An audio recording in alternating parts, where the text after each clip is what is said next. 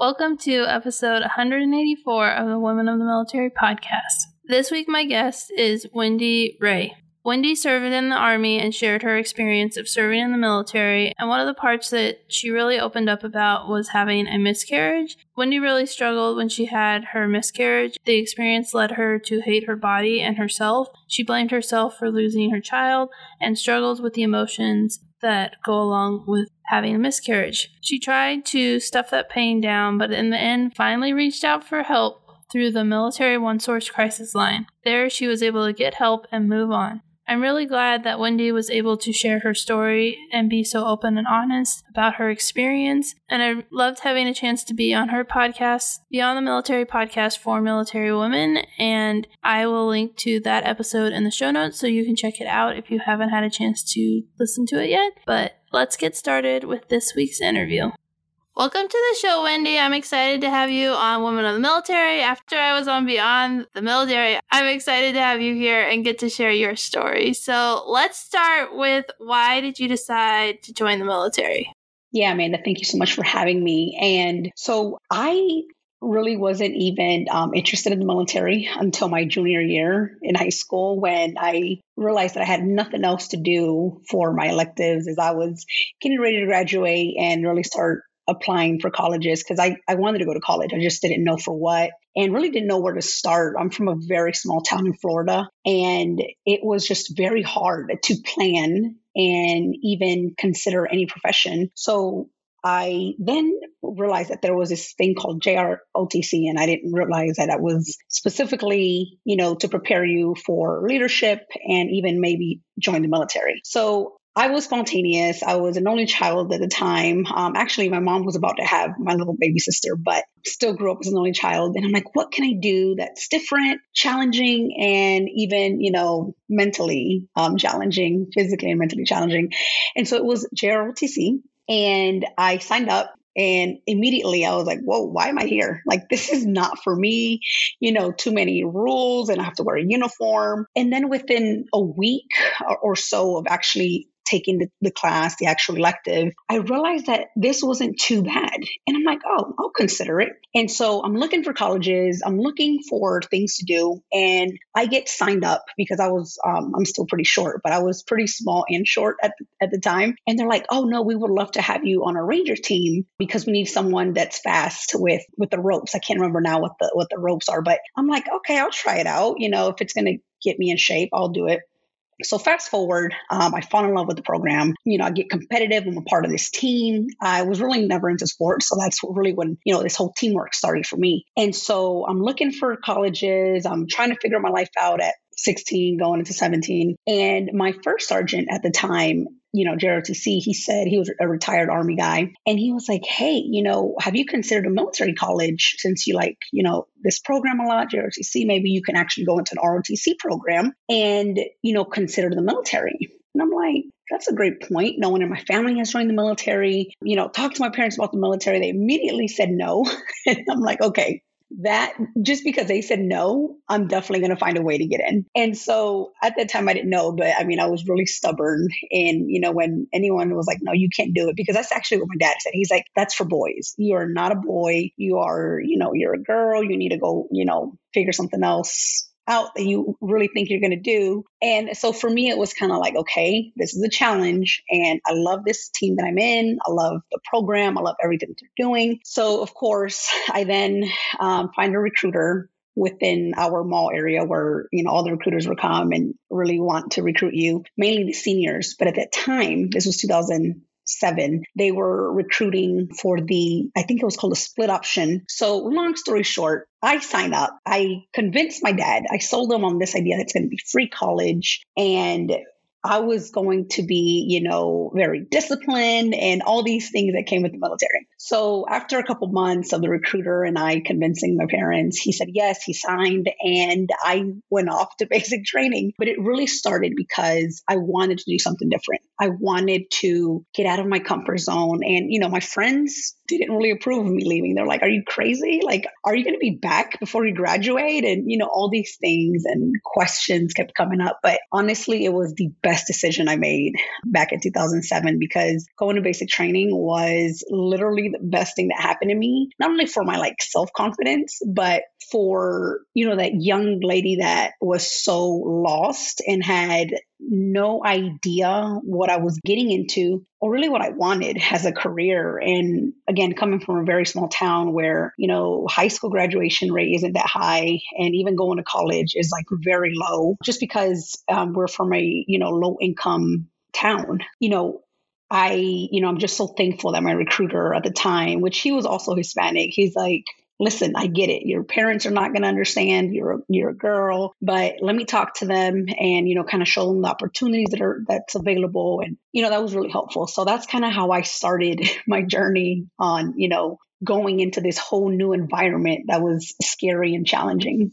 Yeah, there's so much to unpack, and it's crazy that you were like, "Oh, JROTC, I'll try that," and then it just opened the door to something new. And you said split op, is, and you also mentioned that you went to basic training, and that was between your junior and senior year of high school. Correct. So, what was the contract that you got? You because did you do ROTC Yes. So the contract was reserves at first. I signed an eight year contract in the reserves, which included from, or it started when I uh, went to basic training. So on the weekends when I came back from basic training, I was supposed to go to my unit and report to them once a month. And I did that. And that's when I realized and learned more about ROTC and what that consisted of, which, by the way, I came in as a 92 Golf, which is a cook in the Army, food service specialist, because at the time I only had really three options. I could, any anything that I wanted to do had to be within eight weeks I think no more than 10 weeks of actual individual training because I was already within my contract, I had that I was going to college. So that was a, a, another great um, reason why I did the eight years reserve at the beginning or signed for the eight year reserves because I had college within my contract. So then that would allow me to, you know, go the ROTC route if I decided or just go to a four year college to begin with and then, you know, go from there. But senior year, I discovered Georgia Military College, which was a two year early commissioning program. And that's the school that I signed up for. I'm like, this is where I'm going and I want to commission and I want to go active duty. Like that was my goal from from after high school. Okay, so your contract was more that you signed up and then with the intention to go to college, and it wasn't anything really related to ROTC, and you ended up going to a military Georgia Military Institute. Is that what you said? Uh, Georgia Military College. Yes. And is it similar to the academy, or is it more laid back? It's way more laid back um, because it's only a it's a junior college and it's a two year early commissioning program. So typically for any ROTC program, you go to this, I can't remember the name of it now, but I think it's changed either way, where they pretty much assess you on what you've learned in ROTC. And so everyone goes at like, I think junior and senior year. But with Georgia Military College, you go after your freshman year. So you know, you're a freshman still going into your sophomore year, you're at camp and you get tested on everything on land nav, you know, physical fitness, on your leadership. And so it was very challenging for me, but I think that that's really why, you know, why I signed up for that program specifically. And again, because it, it just really um, inspired me to, you know, do more than the the typical like ROTC cadet. And at the time, I'll be honest, I did not know about West Point again, I had no idea. I wish, again, I knew what I knew, know now. And, you know, another reason why I love, you know, what you're doing is because, you know, it's so necessary right now for young women to have mentors that have been in the military or at least be able to seek someone for information you know, especially if it's not readily available or they don't have access to it, you know, where where they are. Because some some of these gals come from a very small school too, kind of like I did. Yeah, I I didn't know a lot about the military either when I joined. And I think that's probably why I'm on this path to help people as they join because I remember what it was like to not know anything and to like you saying, I didn't know about West Point. I'm like, I know what that's like. And my one of my really good friends went to West Point, but I didn't understand like what that meant. Like, I knew it was a big deal because they had like assembly and they talked about how important it was, but I was just kind of like, okay, like, I don't know why he's doing that. And even though I was around it, I still didn't really quite understand it. And it wasn't until I was in college that I learned about ROTC and then did that. But that sounds like such an interesting program. And so when you graduated, after the two years, you commissioned, and did you have your associates? Yes.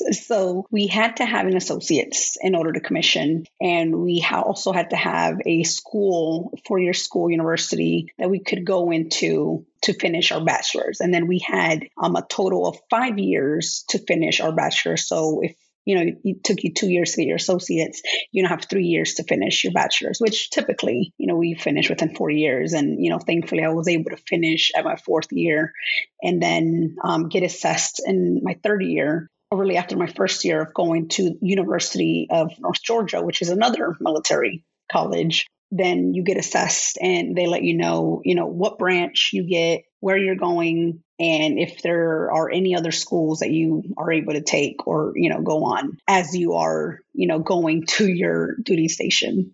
And do they pay for your schooling while you're going to school? So here so this was the, the trick right? At the time i didn't really again know as much. So because it was a two year program. My ROTC scholarship only covered the first two years. So that was really, you know, where I wish I would have done more research. Um, but thankfully, again, I did have, you know, GI Bill and I also did have a scholarship prior to actually joining the military. But that's really what helped me, you know, kind of be okay with the other two years. Um, but I will say, you know, I did once I um, commissioned, I immediately got a job for my third and fourth year because I mean, just gas alone, my groceries, I had to pay, you know, for my room and board. So it, it was a lot of expenses that I had to cover on my own. And then sometimes even like my books because only tuition would be covered. I think my GI Bill covered a portion for my books, but I was taking four or five classes. So I think that was another reason, you know, why I had to work. I, I remember having two jobs um, at one point because I wanted to make sure that I was, you know, okay financially, but at the same time, you know, focused on my work. So I was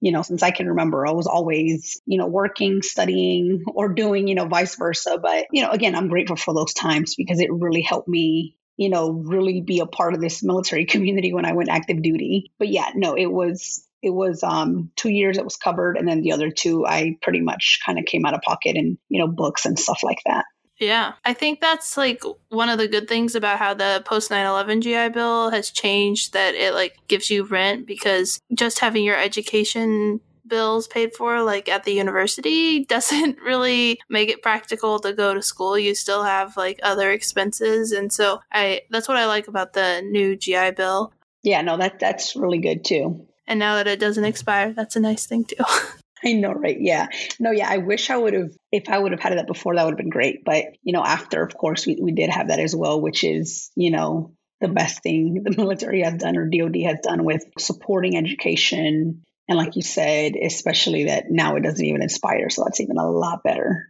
Yeah, for sure. So eventually you graduated and then you commissioned and you went active duty. And what was that experience like? I went active duty a little bit later than I wanted to, and it was for a good reason. Um, so, my senior year, my husband and I got married.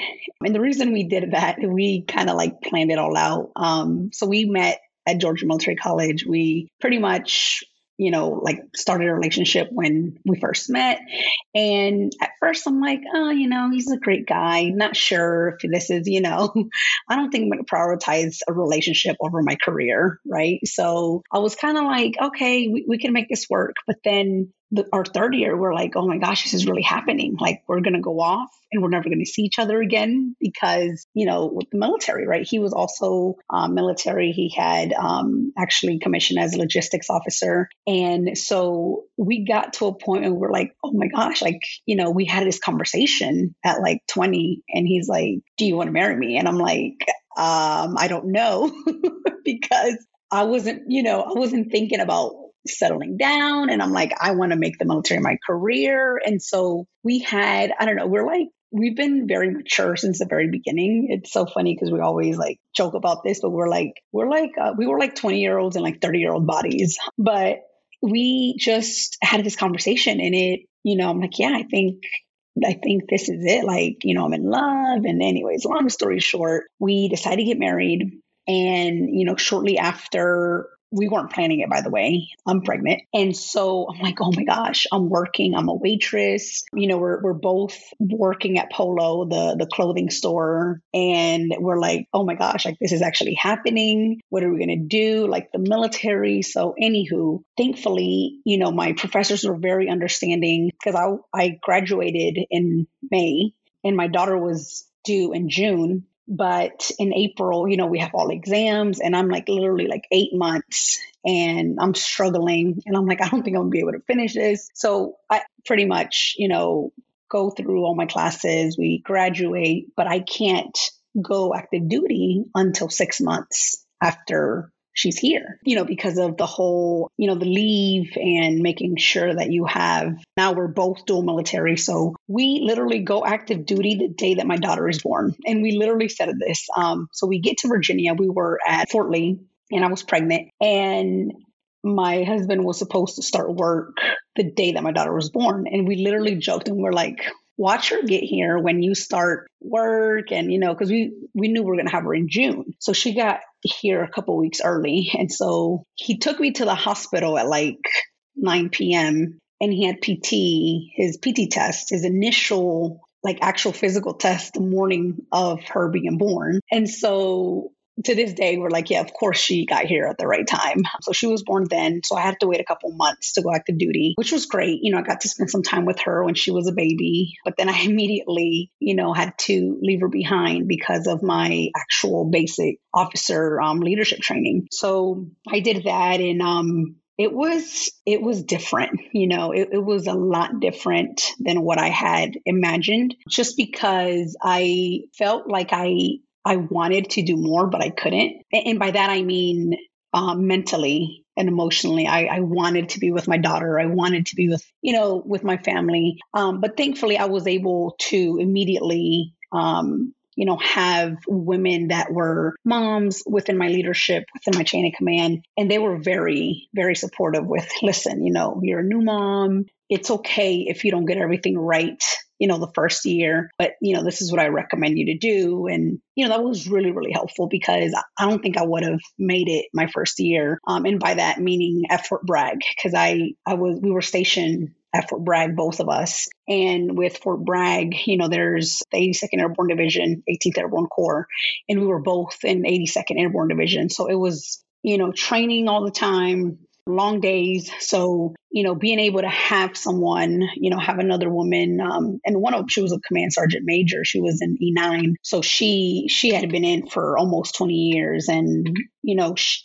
her giving me this advice, you know, when I was like 24, 25, you know, was the best thing that I received because it was hard. I mean, it was really hard my first year, still trying to, you know, define myself as a mom and define myself as a first lieutenant at the time because since I commissioned early, my time started when I commissioned. So I went in as a first lieutenant. But that was the bad part because everyone expected me to know more to, you know, I don't want to say be more, but to be a more experienced lieutenant. And so, you know, going in as an O2, I'm like, well, I literally just got here six months ago. and I'm understanding the army, I'm understanding my job. And at the same time, you know, I'm trying to get back home to pick up my infant baby because, yeah, she was almost one. But yeah, I mean, it was a lot. It was a lot for my husband. It was a lot for both of us. We both had our hands full. And I think he and I, every time we go back and talk about this, we're like, man, if we made it through that, we can make it through anything, honestly. Yeah, that's a lot of change to deal with, especially joining the military. My husband and I, we didn't have kids for six years and we were both active duty, and like dual military was hard, and we didn't have any kids. And then when I got pregnant, we were like, yeah, I'm gonna leave because this is really hard. So I can't even imagine. Yeah, and there are so many couples too that I'm like, how do you guys make it? For so long. One of we met through seeing each other at daycare, and this couple, I mean, they've been together for, I mean, a long time. And they're actually going to retire in the next year or two. And they've been dual military. And I'm like, how do you do this? Like, it's so hard. And, you know, one of the responses that I have received is that, you know, they, they both want to be in the military. And, you know, that I think that that is what's required, right? You, you you want to keep your heart in it. And you know for me i think it was i realized that i wasn't i don't want to say not having fun but i just didn't see myself growing in the way that i wanted to.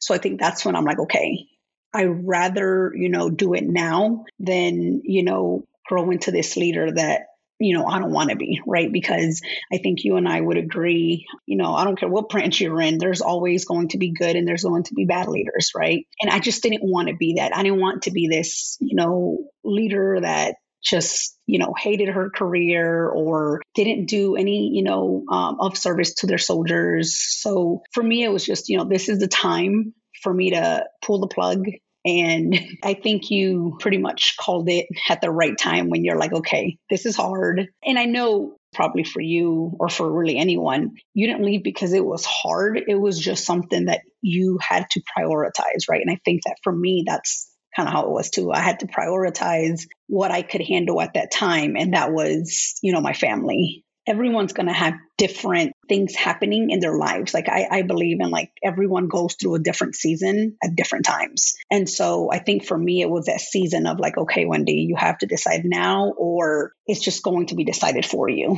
And I just wanted to do it on my terms, you know, in a way where I felt it was not only a good time, but also a time for me to evolve and kind of be okay with the unknown because that's really what it is when you're getting out. Yeah. And how many years did you serve in the military before you got out? Five years active and then five years reserves prior to, you know, with school and going to drill and everything before getting to Fort Bragg. So a total of 10, but five active duty. And most of them were at Fort Bragg. And you were a mom those five years. Yeah. Before we switch to your transition story, do you have any other experiences that you want to highlight from your time on active duty?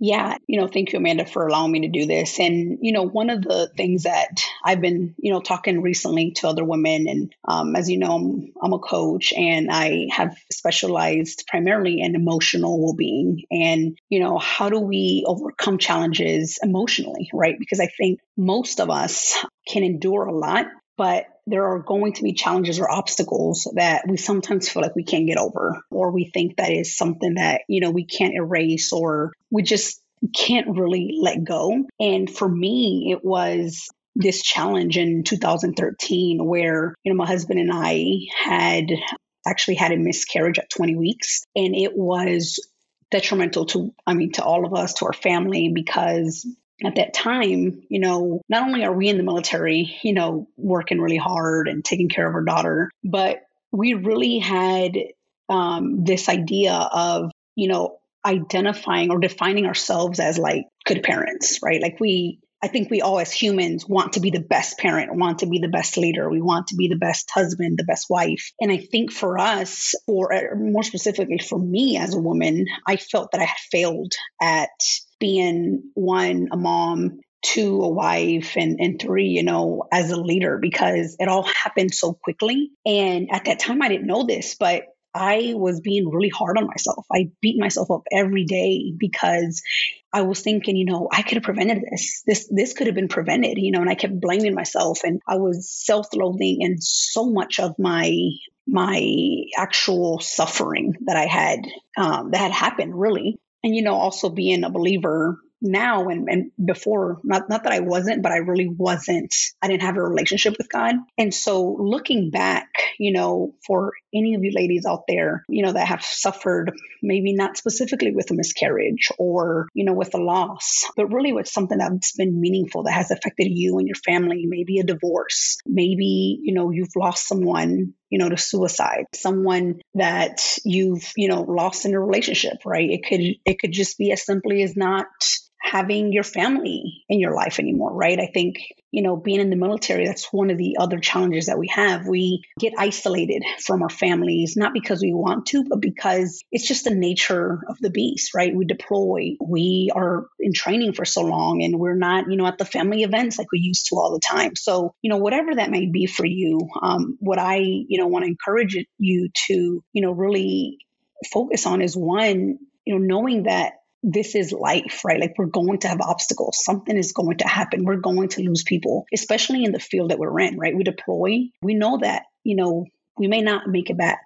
Or, you know, relationships. Yeah, we all want to be married and stay married forever and be happily ever after. But there will be, you know, separations, there will be divorce. And, you know, in the military, the rates are pretty high too. So you know, not beating yourself up for the things that you can't control. And I know that for me, that's what it was at the time. I thought I could control it, but I couldn't, right? Like I, I did everything the doctors told me. I did everything that was recommended at home, you know, from by my husband. He was always there, supportive. Um, I'll help you. And, you know, yeah, if you want to go for a walk, go for a walk, whatever you need to get done. And all of these things that I thought in my head that had caused my miscarriage. But at the end of the day, it was just something that was supposed to happen and it happened to me. And really, what I want to express here is that, again, focusing on what you can control and then also being okay to seek help, right? At that time, I was not okay with that. I'm like, I'm an officer. Who am I to go and get therapy about this? Like, I don't have time for that. And oh, by the way, I want to be an example for my soldiers. Like, I don't want to sit here and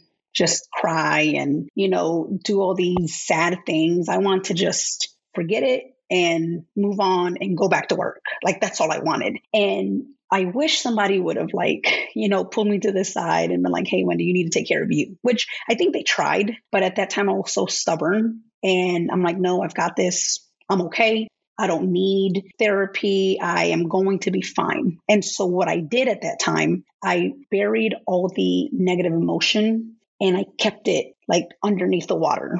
My emotions were this ball, this beach ball that I pushed down underneath the water in a pool for a very long time. And a very long time for me was almost over a year. While I was doing that, I hated myself as as an individual. I hated myself as a mom. I hated myself as a wife. I beat myself up every day as a leader. Like you should, you know, you shouldn't have done this. And I just could not even bear to see myself in the mirror because I felt so worthless. And thankfully, um, I got to a point where I felt so bad and just, I mean, I went to like, went through this emotional like black hole and I was like, okay, I think this is it. Like, it's either me calling Military OneSource or I'm just not going to be able to like show up to work, you know, without breaking down, like without completely, because I, I, was just so, like, I felt like I was choking. Like, I just felt so, I don't know, like I, I couldn't breathe anymore because I was holding all of it in. And so, again thankfully you know they connected me with a therapist and you know that's where i i mean i mean i cried every session i told her everything and you know thankfully she was really good at what she did and you know she connected me with other specialists you know that really specialize in miscarriages and you know the very you know professional professional people that understand um, what that really looks like because it's a loss you know you don't see coming especially when you're 20 weeks. You're like oh i'm planning for you know the the room everything that all the logistics that come with it the name and all of that. So anywho um yeah and after that i, I realized i started taking baby steps on, you know, how am I going to get better from this? How am I going to forgive myself? One, that I had treated myself so badly. And two, you know, how am I going to be able to express myself and talk about this to other women? Because I think um, for me, I just felt really alone. And at the time, I didn't know this, but I was just blaming everyone myself you know the military i was i was blaming everything that was that was involved at the, during that time. And it just didn't help. I just became another person. I just became very focused on you know mission and career because that was the only way that i would somehow forget. Because even going home like i was sometimes crying the way home because i'm like i'm not i'm not deserving to be a mother. Like my two year old shouldn't have to you know have this person that can't take care of herself, you know, be be mom. Yeah, I mean, going to therapy changed everything. And then I got coaching because I felt that I needed a way to manage that negative emotion when it did come up because I mean it's like any other loss, right? You'll have those moments when you're like, "Oh, you know, I remember those dark days. I remember, you know, how it felt." And yeah, so again, just seeking help I think is the number one thing. Yeah, that sounds so hard. And I think that a lot more people are talking about miscarriage today than they were 10 years ago. And just even getting mental health help. Like when I got home from my deployment, it was like everyone was like, you have to be okay. And like you went and saw all the doctors, but you knew how to answer their questions because you didn't want to be the person. And like it's like the military knew that there was something wrong, but they also weren't addressing it in the right way because I actually opened up and told the tech what I was experiencing. And she turned around and told me, You need to tell the doctor that. And I was like, Oh crap. And then I didn't tell the doctor. And I was like, even today, I feel there was a disservice because I opened up to her because she was a woman and she should have told the doctor. I should have had to repeat it. Like, if she, why'd she ask me those questions? Right. Yeah and like why didn't she give the doctors a heads up? Like she needs to tell you something but and if she doesn't you need to be like no the tech told me something. And so i think yeah and like once she told me like oh you need to tell i was like i'm not telling the doctor that because then i'll be weak and like then it'll be and so I think it's really hard in the military. There's a stigma like everyone has to be okay. And like I got therapy last year for my deployment, which happened 10 years before. And it was definitely needed, even though I'd gotten a lot of mental health help before then, the one on one therapy was really helpful. I liked your beach ball where it's like you took all your emotions in a ball, you just pushed it in the water. I was like, oh, I know what that feels like because, and it was something totally different. It was like the anger and stress from my deployment, but I, instead of dealing with that anger, I just was like, I'm just going to push it down under the water and then I won't see it and it won't bother me. And no, it still bothers you.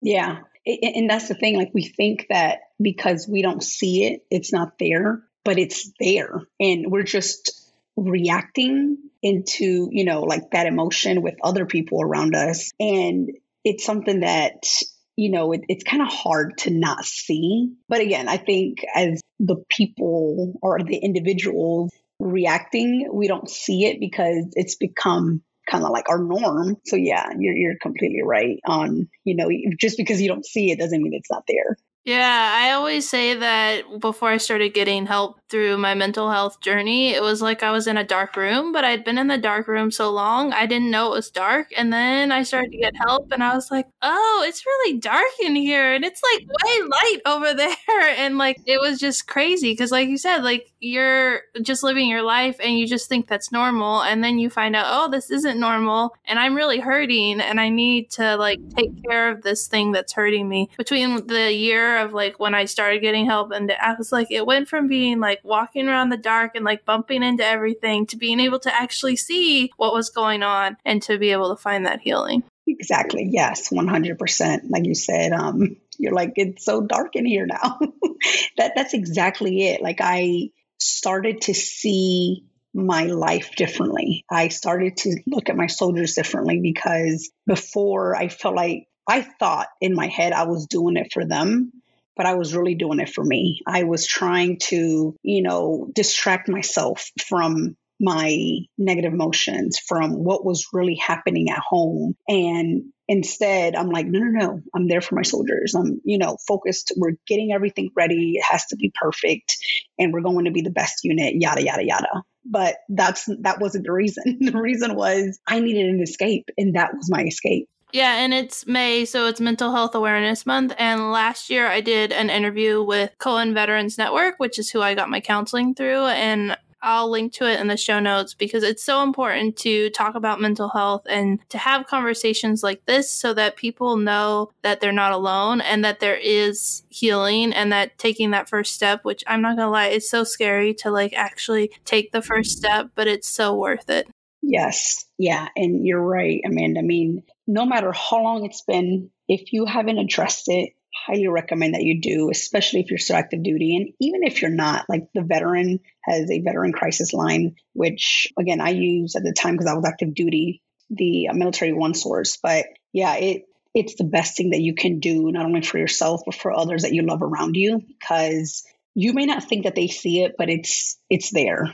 Yeah, so you said that you felt like you just didn't want to stay in the military. And so you were at the five year point and you made the decision to leave the military. So, what was the transition experience like? I know you said there was a lot of unknown. So, what was that like? Yeah, so I was at Fort Drum when I made a decision that you know, it was time for me to go. And not because I wasn't having fun. I think I still loved what I was doing there. And I did really enjoy, you know, Fort Drum in general, not necessarily the, the negative 30 degree weather, um, but really just the people and everything behind that, like the goals that they had um, when they came to training and just so many great things happening at the time but because of how you know my family was already at the time my husband had recently been medically retired. He, he got injured in um, one of his shoulders um, during a jump. So he was medically retired.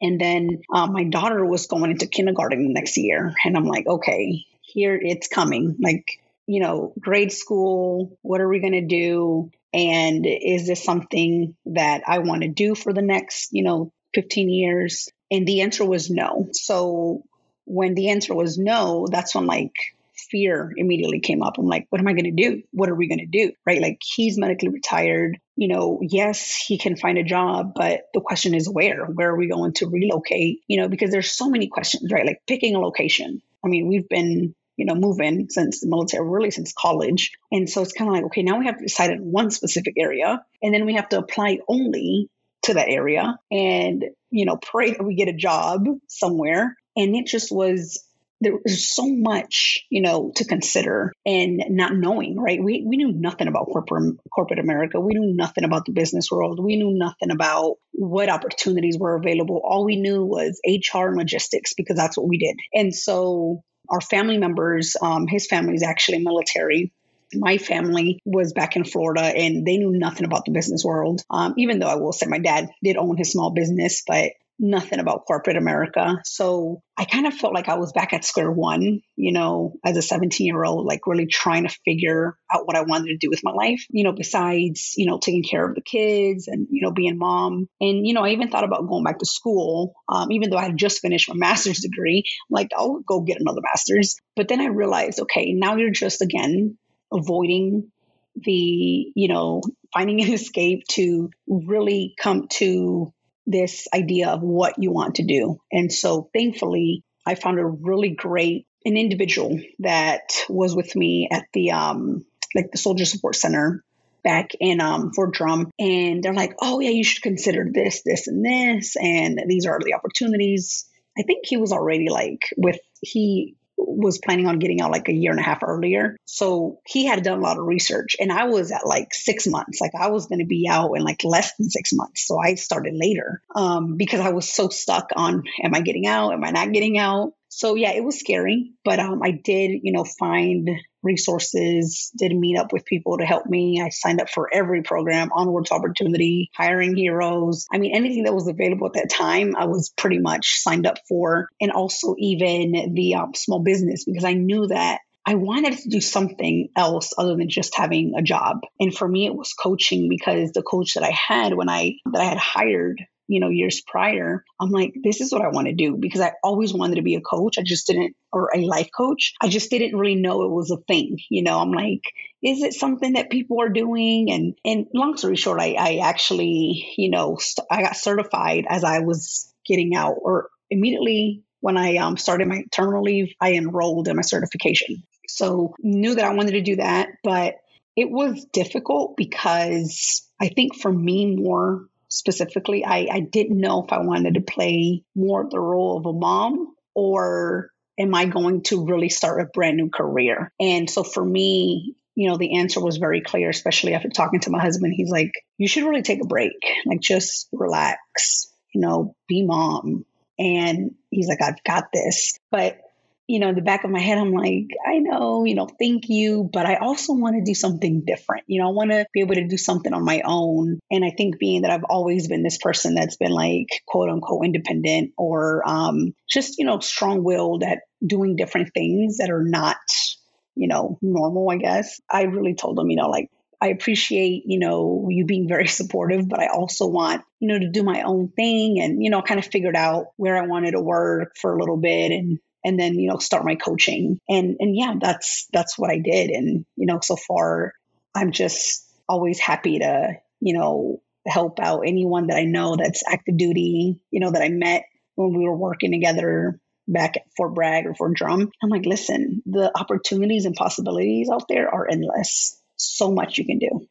It's so true. And I think when I left the military, like I was planning to be a stay at home mom, but I felt this passion to do something else. And that was why I started a blog. And now I have my podcast and, and a book coming out in the fall. And it was like, I love being a business owner because I can set my hours and set my flexibility so that I can be both a mom and still have something for me. And so I love that you found something that worked for you so that you could do what you wanted I think sometimes we get stuck in the military and we're like, oh, this is all there is. And then yeah. it's like, no, that's just like a tiny little, that's like one thing that you can do. And there's so much more that you can do after. 100%. Yeah. And I think it's because we get so focused on that one area, which, you know, it, it's a beautiful thing, right? I, again, I would never change my military career over anything. And you know, I, I, love and enjoy meeting other military people, right? I don't care what branch you're in or what service you are a part of. I think we all have this common selflessness and just way of um, doing things. And I think that, um, you know, that that is a valuable thing that you can take on and do elsewhere corporate America really needs us in really any field, right? Even the business sector. I think military veterans are very successful with businesses because of you know what it takes right? You you have to be an overcomer. Like you have to be willing to go through so many challenges. I mean mentally emotionally because every person is going to have a different experience with their business. I mean you know you can be like, hey, Wendy, this is what you need to do to have a successful podcast. And I do all the things that you tell me, but it may not work. And then I'm like, oh no, like this was my map, this was my guide. And now here I am at square one and it didn't work, right? And I think that that's really what a business is. You have to, there's so many ways, so many ways. Um, you just have to find what works for you. And you know, with that, that's exactly how the transition is, right? You could tell me, Wendy, this is what I did for my transition. Like you should do all, you know, A, B, C, D, E, F, G. But then I may do the exact same thing, but really maybe, you know, ZYX was the way for me. And, you know, I think that when we can be okay with finding out along the way, you know, kind of like flying the plane as you're building it, I think is what we really need to understand that every transition is going to be different. Yeah, and I think that's part of what's wrong with the TAP program is they kind of put it like do A, B, C, and D, and then you'll be successful. And it's like that only works for some people and it doesn't work for everyone. And everyone's situation is different. Well, I really enjoyed getting to hear your story, and I'm so glad we got to talk about um, mental health because it's a topic that I'm very passionate about. And I always like to end each interview with what advice would you give to a young lady who's considering joining the military?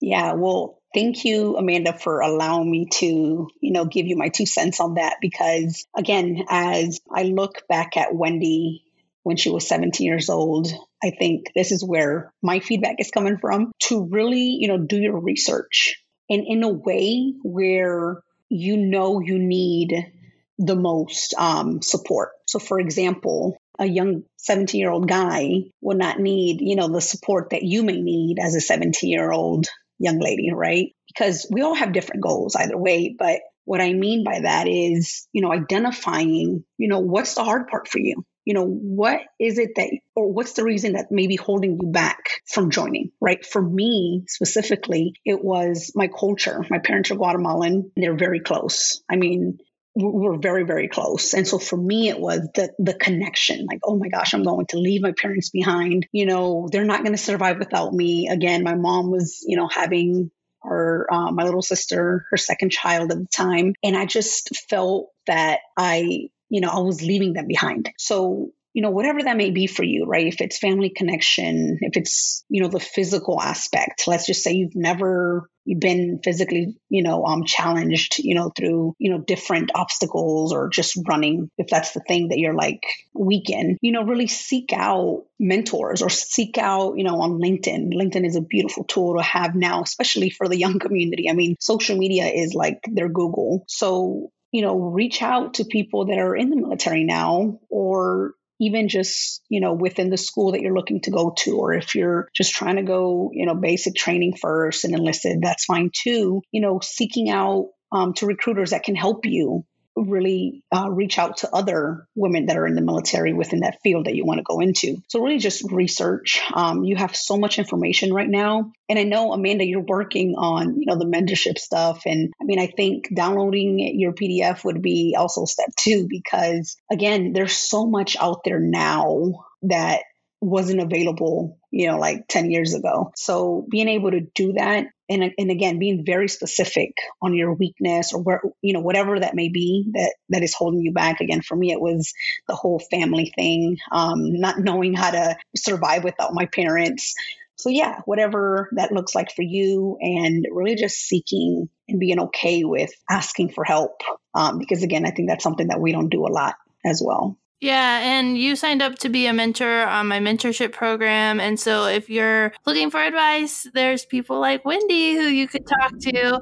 And my book is coming out in the fall, September 13th, A Girl's Guide to Military Service. And I'll link to that in the show notes too. Thank you so much for being a guest. I really have appreciated your time and getting to hear your story. Absolutely. Thank you so much, Amanda, for having me. And thank you, everyone, for tuning in today. I am just so happy that I was able to share, you know, just even if it was a, a nugget of encouragement. And thank you so much again, Amanda, for everything that you're doing for our women community and even now for our young ladies that are wanting to join the military.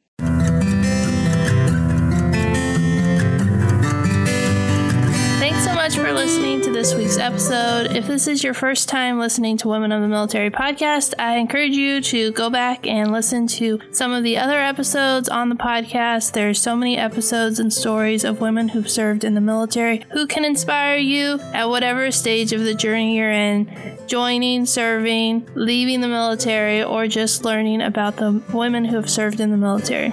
If you want to support Women of the Military podcast, you can go to patreon.com slash women of the military. And if you enjoyed Women of the Military podcast, please leave a review on your favorite podcast app to help the podcast grow and reach more women who are considering military service.